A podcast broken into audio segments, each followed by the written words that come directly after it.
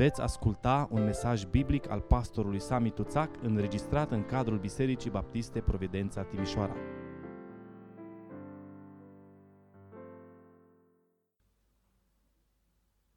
Noi, ca și creștini, avem chemarea de a face un colț de rai din casele noastre, un colț de rai din familiile noastre, un colț de rai din căminul nostru.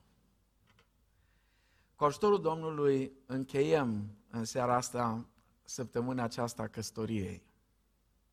Mă bucur că Biserica Providența este parte din această mișcare internațională, împreună cu alte biserici din România, deocamdată nu foarte multe. Dar cred că în timp tot mai mulți vor înțelege cât este de important nu doar să reacționăm la mesajul diluat care vine din societate, mesaj de-a dreptul periculos pentru ceea ce înseamnă viața de familie, pentru căsnicie, pentru copiii noștri. Nu este suficient, nu este suficient să reacționăm. Uneori nici măcar nu reacționăm cum trebuie. Acum patru ani, mi se pare, sunt la Marșul pentru Viață din America, din Washington, vicepreședintele Americii de atunci, Mike Pence, a spus niște cuvinte memorabile. Lăsați ca mișcarea noastră să fie cunoscută ca o mișcare a iubirii, nu a urii, ca o mișcare a compasiunii. Și e foarte important nu doar să reacționăm la toată ideologia aceasta nebună care vine direct din iad, care vine de la oameni care sunt stăpâniți de duhuri de draci, care încearcă să schimbe adevărul lui Dumnezeu, care se cred înțelepți, dar așa cum spune Pavel în Romani, au nebunit. Și cred că cea mai bună luptă care noi o putem duce este în două moduri: să afirmăm fără rezerve adevărurile pe care Dumnezeu ne le-a descoperit în Scriptură cu privire la familie, la căsătorie, la creșterea copiilor, și apoi, desigur, să le trăim în familiile noastre. Pentru că, să știți, putem câștiga orice bătălie legislativă. Din păcate, mai mult le pierdem decât le câștigăm, dar și dacă le-am câștigat pe toate, dar dacă pierdem lupta în familiile noastre, atunci nu ne-am îndeplinit menirea. Interesant că anul acesta, săptămâna căsătoriei, care, știți ce am rămas surprins, și uneori e bine să învățăm unii de alții, inițiativa aceasta a pornit de la o familie. O familie din Marea Britanie, o familie protestantă, dintr-o biserică anglicană. Dar știți, la ora aceasta, cine sunt cei mai mari susținători, susținători a acestei mișcări numite Săptămâna Căsătoriei? Conferința episcopilor catolici din America, cred că sunt cei mai puternici. Biserica catolică din America este atât de implicată, împreună cu, desigur, biserici evanghelice, biserici protestante de toate felurile. Biserici ortodoxe sunt implicate. Biserici penticostale, baptiste, biserici din Oastea Domnului. Biserici de peste tot. În a afirma adevărurile despre familie, despre căsătorie, așa cum sunt ele prezentate, simplu și clar în Scriptură. Anul acesta, încheierea, se suprapune cu această sărbătoare numită Ziua Îndrăgostiților. Sigur, sunt așa de multe lucruri care s-ar putea spune și, din nou, abordarea mea nu este una în care să fac glume pe seama acestei zile, dar nici să mă gândesc, wow, în sfârșit, bine că a venit Ziua Îndrăgostiților. La noi, în familie creștină, trebuie să fie Ziua Îndrăgostiților în fiecare zi. Amin?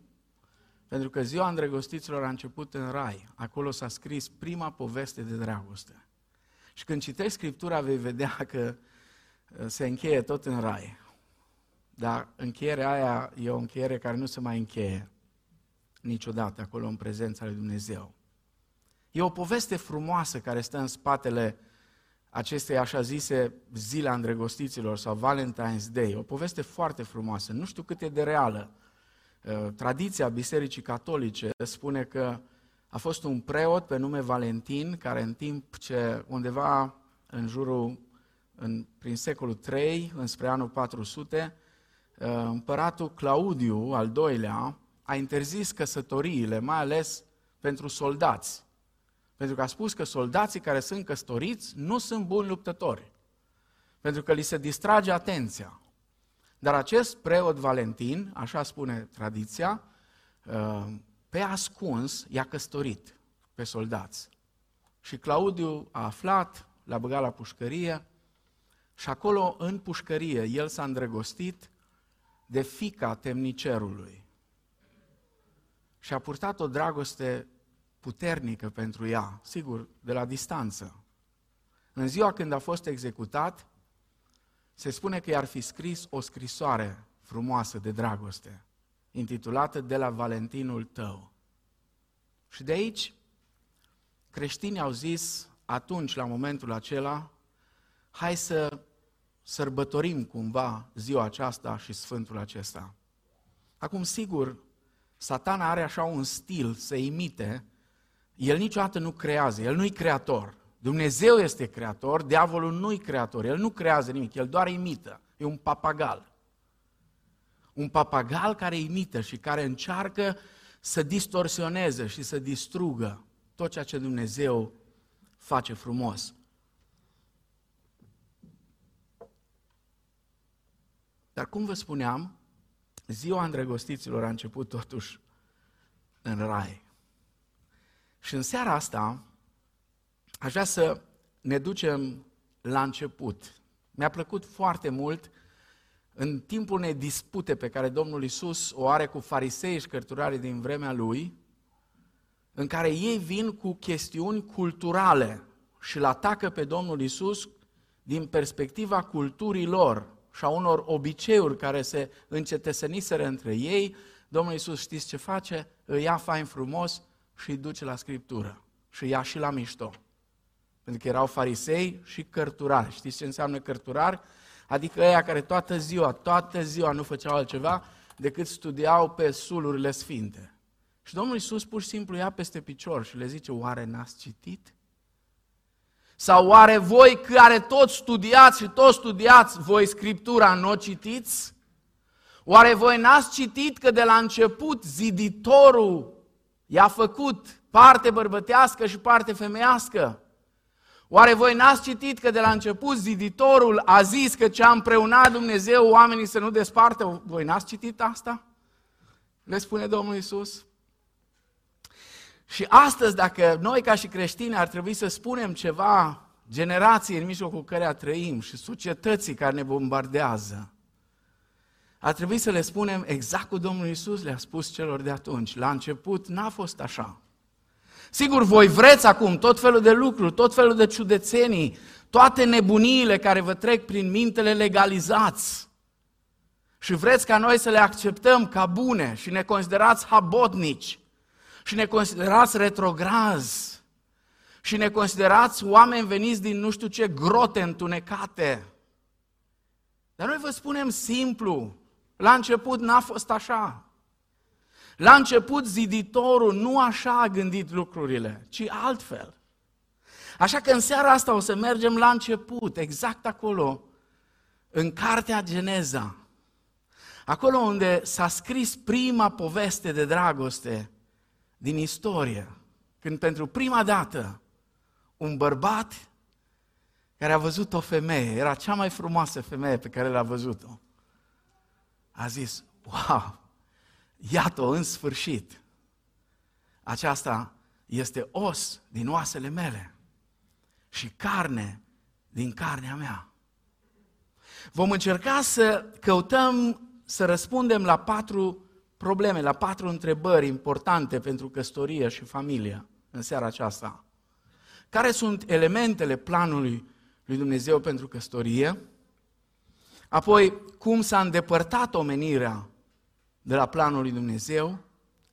Ce consecințe negative au rezultat în urma acestor îndepărtări? Și apoi, cum pot fi restabilite idealurile lui Dumnezeu pentru căsătorie? Conform Scripturii, căsătoria a fost creată de Dumnezeu chiar de la începutul vieții pe pământul acesta. Și găsim istorisirea despre începuturile familiei în Geneza, capitolul doi, versetele cincisprezece și apoi de la optsprezece la douăzeci și patru. După ce l-a creat pe omul pe care l-a numit Adam, ce nume avea și ăsta? Știți ce înseamnă Adam? Din țărână, aia înseamnă. Din țărână. L-a numit pe Adam, l-a creat și apoi Dumnezeu a zis următoarele cuvinte și a făcut următorul lucru. Domnul Dumnezeu l-a luat pe Adam și l-a așezat în grădina Eden ca să lucreze și să o păzească. Apoi Domnul Dumnezeu a zis, nu este bine ca Adam să fie singur. Îi voi face un ajutor potrivit. Astfel, Domnul Dumnezeu a modelat din țărână toate animalele câmpului și toate păsările cerului și le-a adus la Adam ca să vadă ce nume le va da. Și numele pe care Adam i l-a dat fiecărei viețuitoare, acela a rămas. Adam le-a dat nume tuturor vitelor, păsărilor cerurilor și fiarelor câmpului, însă pentru el nu s-a găsit niciun ajutor potrivit. Așa că Domnul Dumnezeu a trimis un somn adânc peste Adam, iar acesta a adormit. Atunci Domnul a luat una din coastele lui și a închis carnea la locul ei. Și din coasta pe care a luat-o din Adam, Domnul Dumnezeu a făcut o femeie și a dus-o lui Adam. Atunci Adam a exclamat, în sfârșit, aceasta este os din oasele mele și carne din carnea mea. Ea se va numi femeie, pentru că a fost luată din bărbat. De aceea bărbatul își va lăsa tatăl și mama și se va uni cu soția lui, iar ei vor deveni un singur trup. Amin. Privind cu atenție în pasajul acesta, care chiar de la început descrie într-un mod simplu, frumos și atât de clar modul în care Dumnezeu a întemeiat familia, ne vom uita la aspectele esențiale ale căsniciei și ale familiei, așa cum le-a rânduit Dumnezeu de la început. Primul lucru care aș vrea să-l observăm este că Dumnezeul nostru este un Dumnezeu al lucrării. Este un Dumnezeu care lucrează. Așa îl vedem pe Dumnezeu la începutul uh, cărții Geneza. Dumnezeu lucrează. Activitatea lui creatoare se vede încă de la început. Și la un moment dat, într-o discuție, Domnul Iisus spune, Tatăl meu lucrează. În continuu era ideea. Și eu, de asemenea, lucrez. Faptul că familia urma să fie un loc în care să domnească hărnicia este indicat de ideea de la bun început că omului s-a dat o muncă de făcut. Pe lângă cultivarea și îngrijirea grădinii Edenului, pentru că Dumnezeu l-a pus acolo să păzească grădina și să o îngrijească și să o cultive, omului i s-a dat și i s-a încredințat sarcina de a da nume tuturor animalelor. Și spune Scriptura, ce nume spunea Adam, acela era numele. S-a uitat la leu și a spus, tu ești leu și ea este leoaică. Tu ești elefant și ea este elefantesa. Tu ești cutare și ea e cutare. Și să știți, în ebraică numele au întotdeauna o semnificație aparte. Când le-a spus numele, le-a, le-a descris și caracterul. Dumnezeul nostru este un Dumnezeu al hărniciei. Este un Dumnezeu creator, un Dumnezeu al creativității, un Dumnezeu al lucrării și ne cheamă și pe noi la asta. Și am o veste bună, să știți că acolo în cer, într-o zi, așa cum am cântat, acolo cei mântuiți vor avea ceva de făcut. Spune Apocalipsa douăzeci și doi cu trei, robii lui vor cânta la harfe. Nu, robii lui îl vor sluji. Robii lui îl vor sluji. Poate vă întrebați, cum îl vom sluji? Cum ne-am pregătit aici? Dacă te-ai pregătit să faci o lucrare frumoasă și bună aici, Dumnezeu te va pune și acolo. Dacă nu, vei face pentru ce ești pregătit. Salahor, muncă de necalificat, dacă nu vrei să te califici de aici. Pentru că în împărăția lui Dumnezeu, robii lui îl vor sluji. Vedeți, în ultima vreme se pune foarte mult problema abuzării copiilor. E o problemă reală, dar dusă la extremă nu rezolvă problema, ci o complică. De exemplu, dacă legile acestea ar fi fost când eu am fost copil și încă unii dintre voi de aici, atunci când tata și mama m-au trimis să greblez prin grădină unde ei adunau fânul, sau când m-au pus în grădină să scot cartofi, sau când la cinci ani am plecat cu caprele la păscut, și caprele nu-s ca oile, să știți. E așa o mare diferență între capre și oi, ca de la cer la pământ. Și soiul de capre care noi îl aveam erau ca niște vițelușe, așa mai mari. Și nici moțul ăla, ciucurile alea de la căciulă, nu mi se vedea bine printre ele. Ar fi zis ăștia acum că mă abuzează, că părinții mei m-au abuzat, că pe unii dintre noi părinții ne-au abuzat. Și pentru că este această presiune din partea societății, în ultima vreme, în ultimii zeci de ani, tot mai mulți părinți nu îi pun pe copii să facă nimic. Și când li se termină copilăria, nu știu nimic să facă, pentru că nu sunt puși să facă nimic. Sunt așa de multe studii care indică faptul că familiile în care membrii și-au împărțit treburile casnice, dând ceva de făcut, inclusiv copiilor cu vârste mici, tind să aibă mai mult succes. Și o temă de casă care vă dau este să studiați, să vedeți viața campionilor sportivi, cei mai mari campioni sportivi în domeniul sportului, de exemplu, să vedeți din ce familii vin. Și apoi, dacă vreți să studiați, să vedeți uh, viața celor mai de succes oameni de afaceri din lume, veți rămâne surprinși să vedeți din ce familii vin. Pentru că atunci când li se dă copiilor câte ceva de făcut, faptul acesta pare să-i determine pe copii să crească orientați spre muncă și realizări. Vorbeam dimineață cu cineva după terminarea slujbei despre un frate pe care l-am cunoscut cu ani de zile în urmă.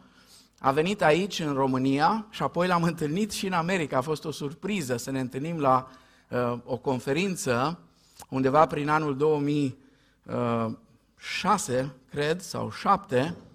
L-am întâlnit acolo în America.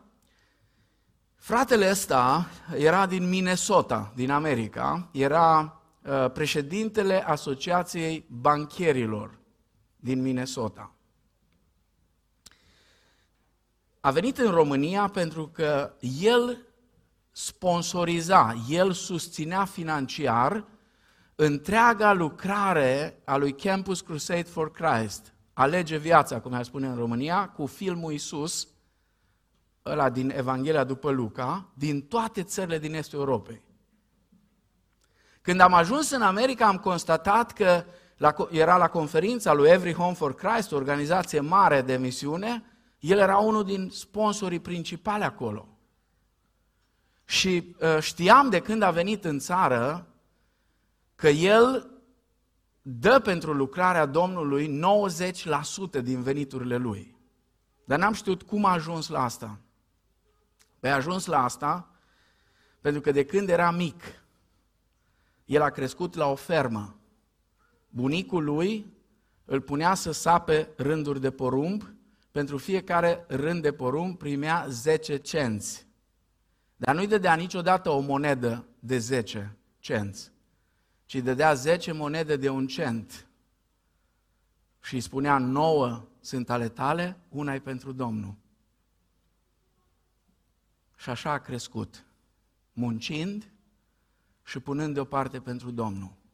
În timp a aflat că bunicul lui dădea în lucrarea Domnului douăzeci la sută din venitul lor. De la fermă, apoi s-au implicat în bănci. Mai târziu a aflat că tatăl lui are un vis. Și visul tatălui lui era să dea mai mult în lucrarea lui Dumnezeu decât bunicăsul.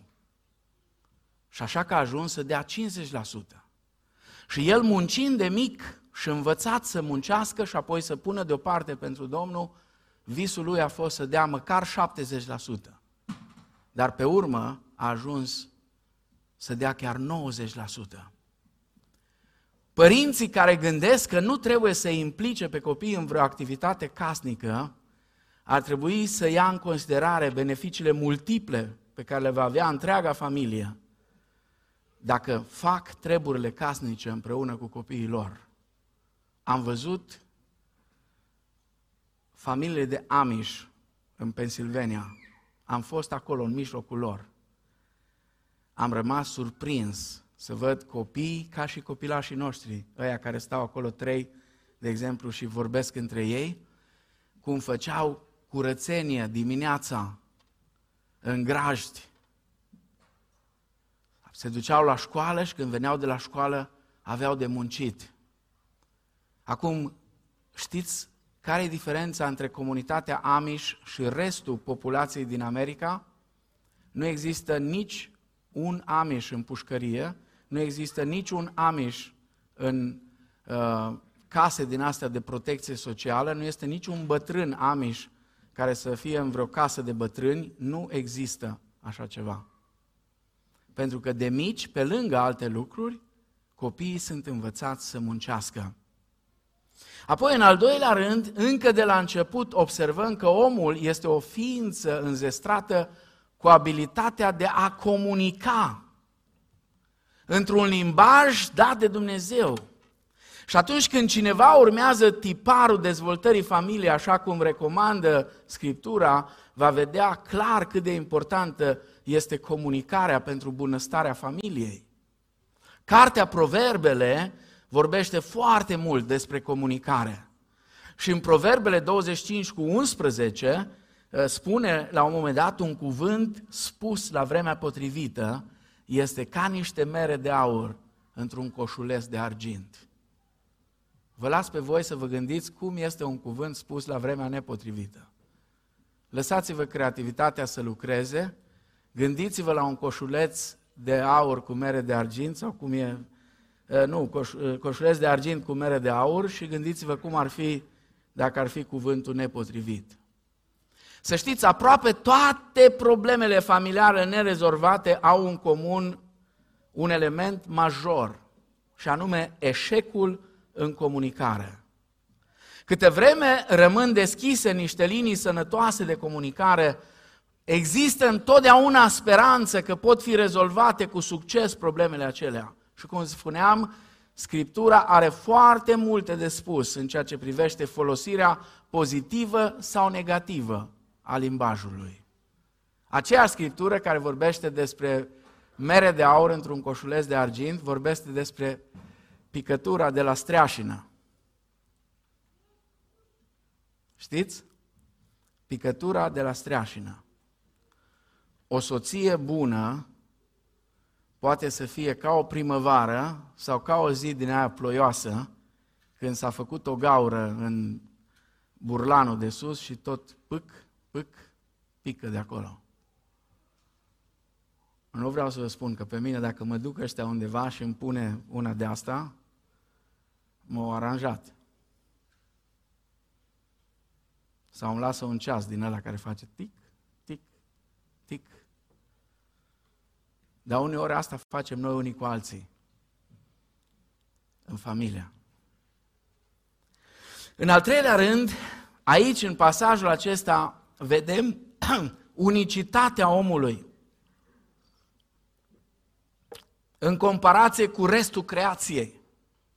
Și chiar dacă acum e așa o nebunie, o nebunie, supremația omului alb, am auzit mai nou, Doamne Dumnezeule, aici e vorba de supremația rasei umane față de toată creația. Când toate formele diferite de viață animală au fost aduse înainte lui Adam pentru a primi un nume, omului a fost din ce în ce mai clar că el este complet diferit. Pentru că spune Psalmul opt, l-ai făcut cu puțin mai prejos decât Dumnezeu și l-ai încununat cu slavă și cu cinste. Deși animalele fuseseră create perechi, mascul și femele, totuși pentru bărbat nu s-a găsit niciun ajutor potrivit.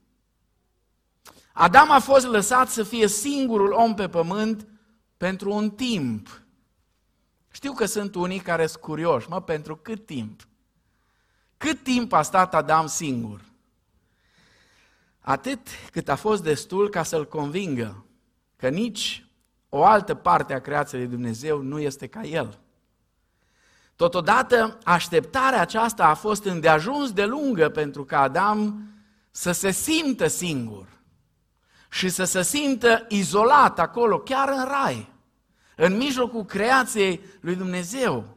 Așa că Dumnezeu exclamă după ce spune că toate lucrurile create au fost foarte bune. Dumnezeu s-a uitat la tot ce făcuse și iată că erau foarte bune. Unii care sunt răi spun că Dumnezeu a zis asta înainte de a crea femeia. Și am auzit pe unii spunând că Dumnezeu a zis că toate lucrurile erau foarte bune, după aceea a creat femeia și nimic n-a mai fost la fel. Numai că se facă nu știu că în Geneza unu este privirea de ansamblu, iar în Geneza doi sunt uh, lucruri care sunt dezvoltate. Geneza doi este o dezvoltare a ceea ce spune că i-a făcut parte bărbătească și parte femeiască i-a făcut. Și după aia vine și spune că Dumnezeu s-a uitat la tot ce făcuse și iată că toate erau foarte bune. Sigur, când ajungem la locul acesta, aici este locul să spunem că experiența lui Adam nu este diferită de cea a omului de astăzi. Și trebuie să recunoaștem, nu e nicio rușine în asta. O parte din motivația pentru căsătorie este chiar sentimentul de singurătate și izolare pe care îl cunosc deopotrivă bărbații și femeile, în timp ce urmăresc să devină tot mai independenți de familia lor biologică. E foarte normal, la un moment dat, copiii să zboare din cuib. Nu ne place asta. Nici mie nu-mi place. Nu-mi place, deși eu m-am considerat mereu un părinte democrat. Acum îmi dau seama că nu sunt chiar așa. Acum îmi dau seama că mi-aș ține copiii cu mine cât aș putea de mult. Dar ei încet, încet trebuie să plece. Și noi avem nevoie să învățăm de la vulturi. Vulturii își fac cuiburile pe piscuri înalte de munți, la înălțimi foarte mari, amețitoare de-a dreptul, unde nu pot ajunge alte păsări care să atace ouăle. Și ați văzut că, de exemplu, dacă corbii, corbii câteodată vin așa în gașcă și se dau la vultur și sar la el în spate și încep să-l muște. Și vulturul nici măcar așa nu face. Țin minte că odată aveam niște bani aici și eram în Piața Iosefin și a venit un hoț prin spate și mi-a băgat aici mâna, eu m-am făcut că nu-l văd și când era el mai fericit, când ne-am tras una peste mână, dar nici nu m-am uitat la el.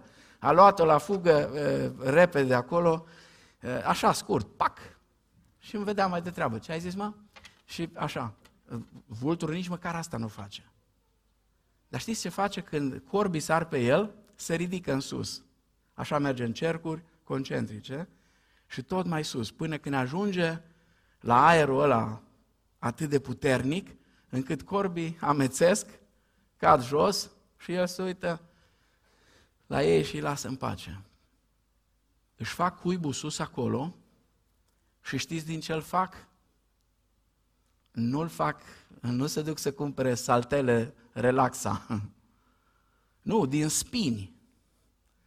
Din, din spinii cei mai puternici. pe, îl, îl capitonează cuibul cu spinii aia. Și apoi iau paie, frunze, pene și căptușesc spinii. Și pun acolo ouăle. Se nasc pui și sunt grăsuți așa pui de, de vulturi. Sunt mari. Și tot vine mama și tata și dă papa și ei cască gurița aia mare, tot mai mare și aproape că le ia și capul. Și când văd părinții că deja le-au crescut pene, deja ar putea să învețe să zboare, îi tot îndeamnă să zboare și ăștia nimic. Pe cum să fii prost să zbori când vine mama și tata și îți aduce mâncare? Cum să te duci tu ca fraierul să-ți deschizi frigiderul când mama se uită, bă, s-a sculat odorul, hai să-i fac sandwich cald, îi vad la ușă, că na, nu, de, de, de. Uite, dragul mami, așa, și ridică mama capul ca să pună mama perna și faze de astea. Și ăștia când văd că nu mișcă, știți ce fac?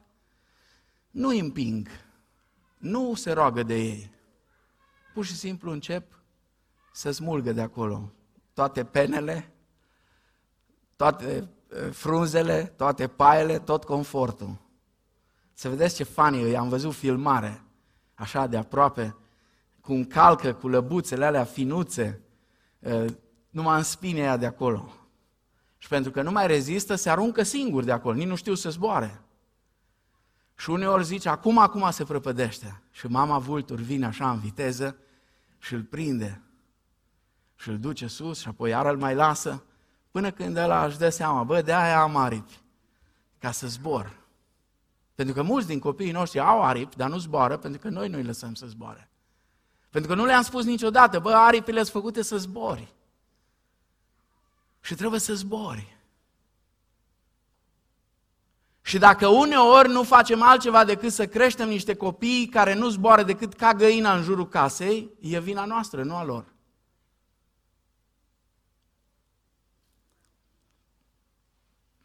În al patrulea rând, vedem că omul este și o ființă socială. Domnul Dumnezeu a spus, nu este bine ca omul să fie singur. Și aproape oricine este de acord că o mare parte a fericirii și sensului în viață depinde de interacțiunea cu alte persoane.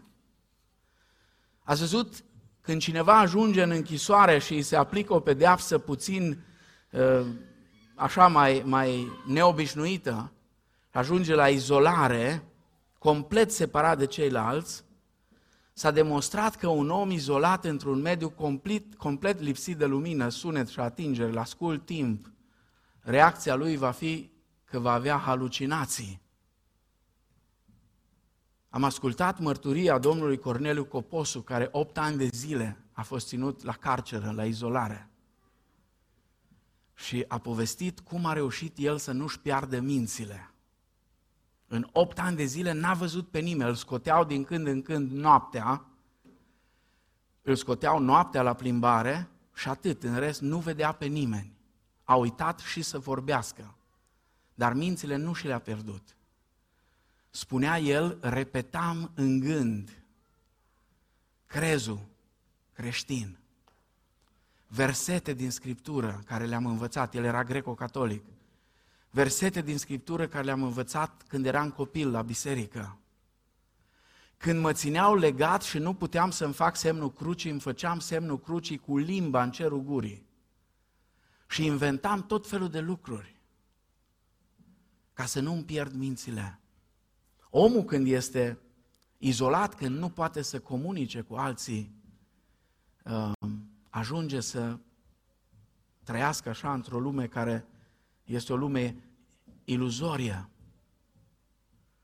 O persoană care nu comunică într-o lume reală, care nu interacționează cu lumea reală, își va crea o lume imaginară. Și în ultima vreme sunt tot mai mulți tineri care se izolează. Și acum cu pandemia este jale. Pentru că majoritatea lucrează de acasă, nu ies. Cei care nu au familie sau nu au o comunitate cu care să interacționeze, încep să o ia pe ulei. Și eu v-am spus și altă dată, pandemia aceasta de coronavirus va trece, dar pandemia de pierderea minții nu va trece. Asta se va răspândi tot mai mult. De aceea, izolarea nu este bună. Această nevoie socială este un factor esențial, nu doar în formarea familiilor, ci și în crearea culturii și în întemeierea instituțiilor civile. Dacă să vă uitați în Luca, capitolul doi, când se vorbește despre copilăria Domnului Iisus, se spune despre El doar atât, dar e foarte important, că El creștea. Haideți să citim exact, ca să, nu vreau să greșesc, să vedeți cele patru domenii în care Iisus creștea și se dezvolta. Și noi trebuie să avem grijă la toate aceste patru domenii în uh, viața copiilor noștri. Spune Luca doi cu cinci doi, și Iisus creștea în înțelepciune, în statură și era tot mai plăcut înaintea lui Dumnezeu și înaintea oamenilor. Observați, dimensiunea intelectuală, dimensiunea fizică, dimensiunea spirituală și dimensiunea socială. Un om complet este un om care se dezvoltă în toate aceste dimensiuni. Și noi, dacă vrem să creștem copii echilibrați, trebuie să investim în fiecare din aceste patru dimensiuni. Și vă rog, aveți grijă mare la dimensiunea socială. Pentru că copiii, să știți, copiii care au crescut la sat, în comunități mai restrânse, au fi fost ei țărani, dar au fost țărani cu bun simț. Țărani cu bun simț.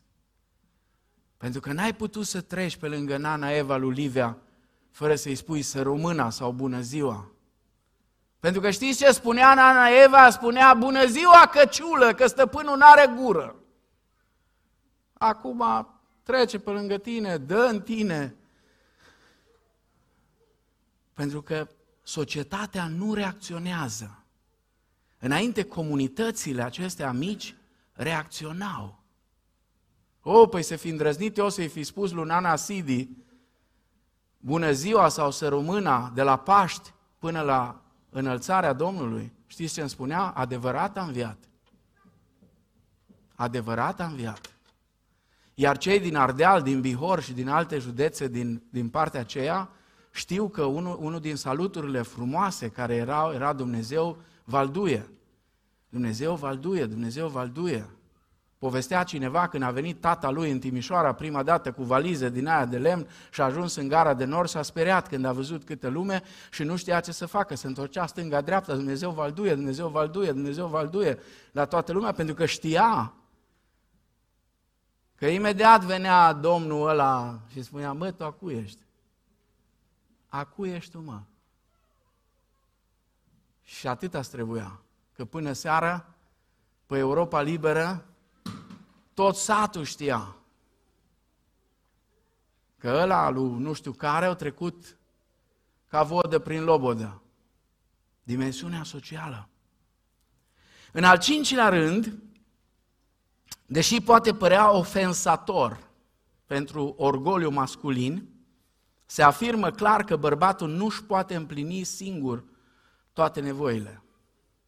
Dumnezeu a spus, îi voi face un ajutor potrivit. Cu alte cuvinte, bărbatul are nevoie de ajutor.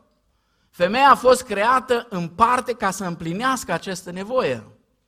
Sigur, acest lucru nu înseamnă că femeia nu are nevoie de ajutorul bărbatului. Indică totuși că nevoia de ajutor a bărbatului din partea femeii a fost suficient de puternică încât Dumnezeu să facă acel comentariu. Când mama mi-a spus mie și sorei mele că dacă eu o să mă duc înainte, o să vedeți voi cum o să fie cu taică tău, am crezut că știți, oamenii la o anumită vârstă se mai și bâzie. Dar am văzut de-a lungul anilor, nu doar în familia mea, am văzut și la alții, Bărbatul, în comparație cu femeia, este mai puțin capabil să aibă singur grijă de el. Și de obicei, statisticile spun că bărbații mor înaintea soțiilor lor și e bine asta. Pentru că dacă unul din cei doi soți trebuie să rămână singur în viața aceasta, femeia ar fi alegerea mai potrivită. Foarte pragmatic și practic. O femeie știe să se îngrijească singură. Unii bărbați sunt o mulțime de lucruri care nu le știu face. În al șaselea rând, căsătoria este clar prezentată în Biblie ca un parteneriat de viață între un bărbat și o femeie. Parteneriat. Iar într-un parteneriat e vorba de egalitate. Dumnezeu a creat femeia și bărbatul egali ca și valoare, complementari ca și roluri, dar egal ca și valoare. Știți că adeseori s-a spus că atunci când Dumnezeu a creat femeia, El n-a luat un os din capul lui Adam, sugerând prin asta că n-a intenționat ca femeia să îi surce în cap, dar n-a luat un os nici din piciorul lui, sugerând prin asta că bărbatul nu are chemarea să-și calce femeia în picioare, ci a luat o coastă ca să fie aproape de inima lui. Ea trebuie să fie partenera lui de-a lungul vieții. Afirmația lui Adam că el înțelegea crearea Evei ca un sfârșit al singurătății lui și că acea minunată făptură era o prețioasă extindere a propriului trup este extraordinară, zice el, în sfârșit. Aceasta este os din oasele mele și carne din carnea mea. Ea se va numi femeie. În ebraică e atât de frumos, pentru că el era Ish, bărbat este Ish. Și atunci Adam a zis, cum să se numească ea? Isha. Dacă eu sunt Ish, adică bărbat, sau om, cum este traducerea Cornilescu, atunci ea e omoaică. Da? Adică ea e Isha. Eu sunt Ish, ea e Isha. Pentru că ea a fost luată din om, a fost luată din bărbat, versetul douăzeci și trei. Și în ultimul rând, Dumnezeu definește căsătoria din punctul lui de vedere. Dumnezeu când definește căsătoria, nu o definește din punctul de vedere al societății, al parlamentelor, a guvernelor, a Națiunilor Unite, a Organizației Mondiale a Sănătății și a altor nebuni de legat care încearcă să schimbe tot acum. Nu, Dumnezeu definește căsătoria din punctul lui de vedere. Și spune, de aceea, bărbatul își va lăsa tatăl și mama și se va uni cu soția lui, iar ei vor deveni un singur trup. În cazul acesta, părăsirea familiei de origine nu e atât de mult o chestiune de separare fizică de părinți, cât mai ales o trecere de la dependența de părinți și darea de socoteală înaintea lor, la independență și bizuirea pe forțele proprii.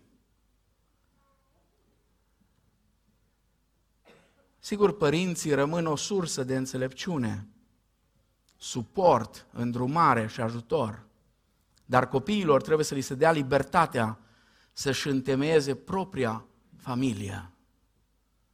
De-a lungul anilor, ca păstor, am văzut problemele care apar atunci când fie unul, fie ambii membri ai noi familii eșuează în a-i lăsa pe tata și pe mamă. Și joi seara aici, la tineret, am primit o întrebare, ce înseamnă a lăsa pe tatăl și pe mamă? Și am explicat ce înseamnă. Apoi, căsătoria presupune unirea cu soțul sau cu soția. Unirea înseamnă a fi dedicat și preocupat de binele soțului și al soției, a accepta să fii responsabil față de el sau de ea, a-ți arăta respectul, dragostea, protecția și a acționa consecvent, în interesul superior a celuilalt.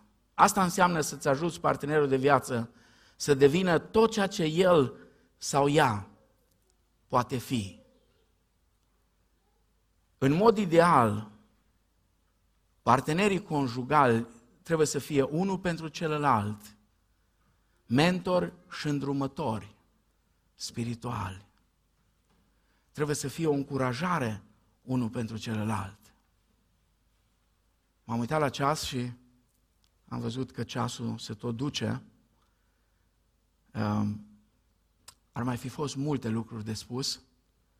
Vreau doar să atrag atenția că pasajul acesta ne arată foarte clar că sunt lucruri care au apărut în viața de familie, care nu au fost incluse în planul lui Dumnezeu pentru căsătorie. Poligamia n-a fost în planul original al lui Dumnezeu. Când Adam a fost creat și apoi a fost creată și Eva, nu i-a creat împreună cu Maria și cu Marta, numai pe Adam și pe Eva. Apoi, un alt lucru bizar cu care ne confruntăm acum, căsătoria zisă dintre persoane de același sex. Ea n-a fost creată în planul lui Dumnezeu. Dumnezeu a făcut pe Adam și pe Eva, nu pe Adam și pe Ioan sau Steve, cum zic americanii. Adam and Eve, not Adam and Steve. La ei sună poetic așa. Lucrurile acestea sunt în afara planului Dumnezeu. Și uh, vreau să vă atrag atenția că nu există nici măcar un loc în Scriptură în care relațiile homosexuale să fie prezentate într-un mod pozitiv. Întotdeauna sunt înfățișate ca o îndepărtare de la rânduiala lui Dumnezeu, atât în Vechiul Testament cât și în Noul Testament. Nu există loc pentru așa ceva.